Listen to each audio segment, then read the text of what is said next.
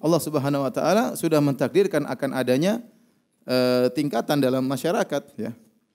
Tingkatan dalam Allah berfirman Subhanahu wa taala, "Ahum yaqsimuna rahmata rabbik, nahnu qasamna bainahum ma'isyatahum fil hayatid dunya wa rafa'na ba'dahum fawqa ba'din darajatin liyattakhidha ba'dhum ba'dhan sukhriya." Kata Allah, apakah mereka yang bagi-bagi rahmat Tuhanmu?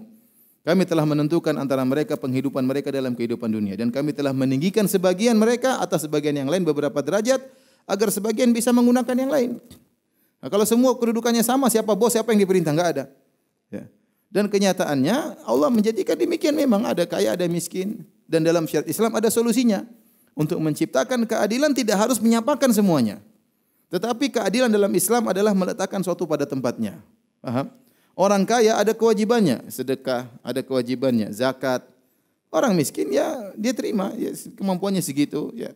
Tidak harus kemudian untuk menciptakan keadilan harta yang kaya diambil diberikan kepada yang miskin. Ini tidak adil namanya. Jadi keadilan dalam Islam bukan penyamaan tetapi peletakan suatu pada tempatnya. Seperti mereka mengatakan muadil, nyamakan laki-laki dengan perempuan. Ya enggak bisa. Tadi aja susah. Suruh nyatat lama banget ibu-ibu ya. Bersama bapak sudah selesai, saya sudah belum? Belum. Sudah belum? Belum. Kan beda berarti kan? Gimana mau disamakan? Ya, enggak mungkin disamakan. Ya adil itu bukan menyamakan, tetapi meletakkan suatu pada tempatnya.